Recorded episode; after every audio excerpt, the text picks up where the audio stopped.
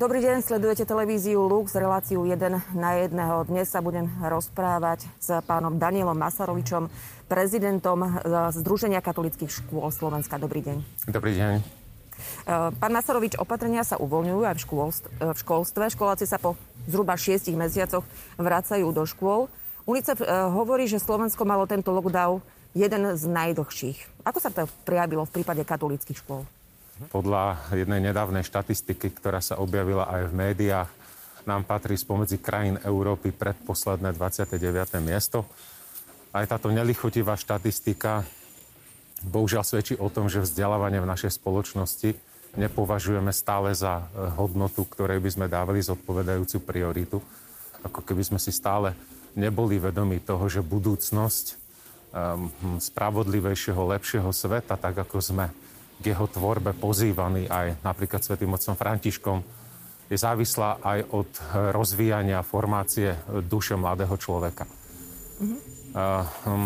Tým pádom trošku to potvrdzuje aj iné slova svätého Otca, že ľudstvo riadi civilizačný vývoj tým, že nadradzuje e, ekonomický rozmach nad iný, ekologický, najmä a sociologický a pod ekológiou tu zaiste môžeme rozumieť aj ekológie, ekológiu dušu mladého človeka, hej, ktorá sa zvlášť v tomto mladom veku rozvíja, rastie a otvára novým možnostiam. Pod sociológiou rovnako môžeme rozumieť aj nejaký ekosystém vzájomných vzťahov, tvorbu e, komunít, v rámci ktorých sa mladý človek zapája do siete, do siete vzájomných vzťahov, e, čo je nevyhnutné k tomu, aby spoznával seba samého ako mm, osobu, ktorá e, je povolaná objaviť svoj potenciál aj skrze e, potvrdenie, ktoré získava od miesta, ktorého sa stáva súčasťou.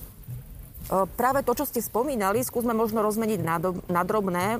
Často sme počúvali v uplynulých týždňoch alebo aj mesiacoch, že to spomínané dištančné vyučovanie spôsobovalo problémy učiteľom, ale samozrejme aj žiakom. Ako možno konkrétne sa to prejavilo v prípade katolických škôl? Hovorilo sa o tom, že žiakom chýbal kolektív, styk osobný s učiteľom, prípadne vznikali problémy s lenivosťou alebo s učivom alebo zhoršenie známok. Ako to teda vnímate? Ja e, pozorujem to, že katolícke školy, ja som za to vďačný z pozície prezidenta Združenia katolíckých škôl, sa vysporiadali s, týmto, s touto výzvou veľmi zodpovedajúcim spôsobom a dokázali upraviť svoje e, vyučovacie postupy tak, aby e, vzdelávanie robili zmysluplným. Každopádne sa však ukázalo, že celý vyučovací proces musí v prvom rade prebiehať v prostredí zdravých a hlbokých vzťahov. Že dištančné vzdelávanie síce môže sprostredkovať kontakt, môže dočasne a krátkodobo e, vzťah udržiavať, ale dokáže len vo veľmi obmedzenej miere e, vzťah vytvárať. K tomu je potrebný naozaj osobný kontakt, osobná interaktivita. Vnímajú možno aj učitelia, alebo teda aj žiaci e, to, že im chýbal kolektív, že možno tak trošku tá, e, aj tá, ten spôsob e, nejakým, nejako ovplyvnil vlastne ich vedomosti, ich snahu učiť sa, ich známky, ako som spomínala? Určite, že ovplyvnil. Na druhej strane ja sa osobne nádejam, že táto skúsenosť nám prinesie možno aj také nové uvedomovanie si skutočnosti, E, my sa totiž e, potrebujeme nevyhnutne k tomu, aby sme naše školstvo, e, vzdelávanie posunuli ďalej, odpútať od istých zaužívaných skostnatelých stereotypov. A jedným z tých najviac skostnatelých je to, že hlavným vyučovacím cieľom, ktorému podriadujeme organizáciu vyučovania, je prebrať všetko predpísané učivo podľa predpísaných šablón podľa školského vzdelávacieho programu tak, ako to je určené a nariadené. E, a robíme to bez toho, aby sme skúmali e, a zachytávali a odmeriavali, e, do akej miery takéto vyučovanie zanecháva v žiakovi dostatočne hlbokú pamäťovú a kompetenčnú stopu. Preto nevyhnutne potrebujeme prejsť vyučovania. Nádejam sa, že pandémia nám k tomuto uvedomovaniu môže pomôcť prejsť vyučovaniu, ktoré zostáva pre život, ktoré e, tzv. hĺbkové učenie vedie e, k hĺbšiemu pochopeniu vzájomných súvislostí, e, prírodzených princípov, javov, tak, ako veci fungujú. Ako je to však, e, poďme aktuálne s maturitami? E, práve Združenie katolických škôl ešte v marci nesúhlasilo s ich avizovaným zrušením. Je vlastne teraz práve ten čas, e, ktorý teda žiaci majú v súvislosti s maturitami. Ako to teda v súčasnosti je? Áno, my sme sa svojho času vyslovili vtedy, kedy vyšlo rozhodnutie ministerstva školstva o zrušení maturitnej skúšky, respektíve jej z administrovania aritmetickým výpočtom E, známok. E, vyslovili sme sa, že toto rozhodnutie považujeme za unáhlené a nedostatočne odôvodnené. Už tedy sme apelovali na to, že bolo možné za vtedajších epidemiologických podmienok maturitnú skúšku vykonať, čo sa svojím spôsobom ukazuje v terajšom čase. V terajšom čase máme príjmacie skúšky, ktoré sa zariadujú tak, aby boli dodržané všetky bezpečnostné opatrenia. Nazdávame sa, že rovnakým spôsobom mohla byť zrealizovaná aj ústna forma maturitnej skúšky. Asi to znovu svedčí o tom, e, e, akú hodnotu dávame e, nášmu vzdelávaniu, do akej miery si vôbec uvedomujeme to, že štúdium študenta na strednej škole sa z prirodzenosti má skončiť skúškou, ktorá nielen overuje vedomosti z jeho štúdia, ale mu umožňuje prekonať aj istú, istý strach, isté obavy a mm, podvoliť sa skúške, ktorá je aj nejakou iniciačnou skúškou jeho osobnostného dozrievania. My nedozrievame len, čo sa týka kognitívnych zručností, ale potrebujeme dozrievať aj na úrovni sociálnej, emočnej, psychickej, duševnej. Svojím spôsobom pandemická skúsenosť nám to ukázala, že máme zlyhávajúce mechanizmy odolnosti voči stresovým situáciám a práve skúšky a práve tie prírodzené, ktoré zodpovedajú E, nejakým bežným štandardom. V prípade stredných škôl, to je maturitná skúška, sme to považovali za Uh, možno zbytočný uh, ústupok, ktorú tu ministerstvo urobilo. Uh-huh, takže aby sme priblížili divákom, ako to teda v súčasnosti je, čo sa týka maturit ako taký. Takže momentálne sa maturitná skúška, re, respektíve maturitné vysvedčenie uh-huh. vydá len administratívnym spôsobom, to znamená aritmetickým spriemerovaním známok E, z daných predmetov, respektíve skupiny príbuzných predmetov a to e, e, buď to na konci, teda známok na konci školského roku, v prípade posledných dvoch ročníkov štúdia aj spolročných vysvedčení. Um, iste, um, vy ste to už naznačili, ale ako je to s príjmačkami? Lebo samozrejme uh, jar je klasický, každý školský rok to obdobie, kedy sa podávajú prihlášky jednak na uh, základnú školu, na prvý, uh, prvého ročníka základnej školy, ale jednak vlastne aj na samotné uh, gymnázia. Zmenia sa, zjemňujú sa tie podmienky na prijatie uh, práve tých, do týchto katolických škôl, tak to nazvem? Uh-huh.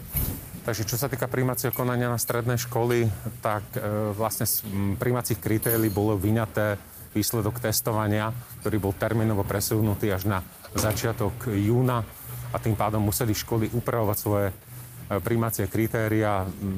Verím, že ich všetky školy robili aj s poukazom na to, že vzdelávanie prebiehalo na jednotlivých školách rôznym spôsobom veľakrát vo veľmi obmedzených podmienkach a tým pádom aj príprava študentov možno nebola taká plnohodnotná na všetkých školách, ako by sa situácia žiadala.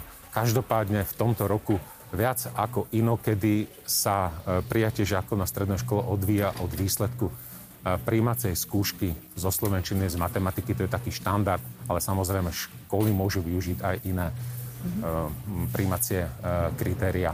Uh-huh. A čo sa týka možno tých samotných základných škôl, lebo tam vlastne takisto ten proces e, klasicky býva na jar? Áno, tam ten proces rovnako prebehol, respektíve teda v tejto situácii už prebehol e, a to zvyčajne, teda zväčša administratívnym spôsobom, aj keď niektoré školy si dodatočne ešte po zápise pre overenie školskej spôsobilosti volali aj deti k tomu, aby posúdili mieru ich pripravenosti do školy. E, výučba na katolických školách zdá sa e, na základe vlastne tých epidemiologických e, rozhodnutí by mala prebiehať prezenčne, ak sa samozrejme nič nezmení. Platí to zatiaľ, že iba do konca riadneho školského roka, alebo aj v prípade katolických škôl je možnosť učiť sa počas letných prázdnin? Áno, v tejto chvíli nič nenasvedčuje tomu, že by som mal upravovať školský rok. E, to znamená, letné prázdniny by mali prebehnúť v tom harmonograme, ako je určené júlovom, augustovom avšak ministerstvo školstva avizuje um, realizáciu tzv. letných škôl, čiže bude možnosť na jednotlivých školách doplňať, doučovať, realizovať vzdelávanie žiakov počas letných mesiacov. Ja osobne som však toho názoru, že tento školský rok bol oveľa náročnejší ako bežný rok. Tie školy, ktoré v skutku pristúpili k svojim povinnostiam zodpovedne, sú oveľa viacej vyčerpanejší. Sám to vidím na svojich učiteľoch, na svojej vlastnej škole že uspôsobovať všetky svoje vyučovacie postupy tým zmeneným podmienkam a či hodnotiť alebo e, prebrať e, učivo v nejakých intenciách bolo oveľa náročnejšie, čiže letné prázdniny e, sú určené predovšetkým na oddych. Svojím spôsobom tvorivý akt, ako sa teraz rovnako dostáva do vzdelávacieho procesu ako jeden trend, ktorý bol dlhodobo zaznávaný, tvorivý akt je výsledkom nielen činnosti myslenia, ale aj nemyslenia. Čiže ten oddych, relax všetci potrebujeme. Nedá mi ale neopýtať sa predsa len tak trošku ľudsky. E, tešili sa deti do školy? Ako teda prijali ten návrat? Nepochybne áno. Škola sa dá zamilovať a na školu sa dá tešiť. Teraz to vidíme v plnej miere, takže atmosféra na škola je teraz výborná. Žiaci sa tešili, sami hovorili aj tí menší, ktorí zvyčajne nemajú túto tendenciu, že kontakt so školou, s rovesníkmi, so spolužiakmi, s učiteľmi ich chýbal, čiže atmosféra na školách toho času je skutku veľmi dobrá. Samozrejme, držme si palce, eh, aby tá situácia sa len len zlepšovala. Možno práve eh, aj eh, kvôli súčasnej situácii. Čo by ste odkázali učiteľom, žiakom, ale možno aj rodičom týchto žiakov, ktorí majú svoje deti na katolických školách? Aký odkaz práve možno aj v zmysle katolíckej viery. Uh-huh.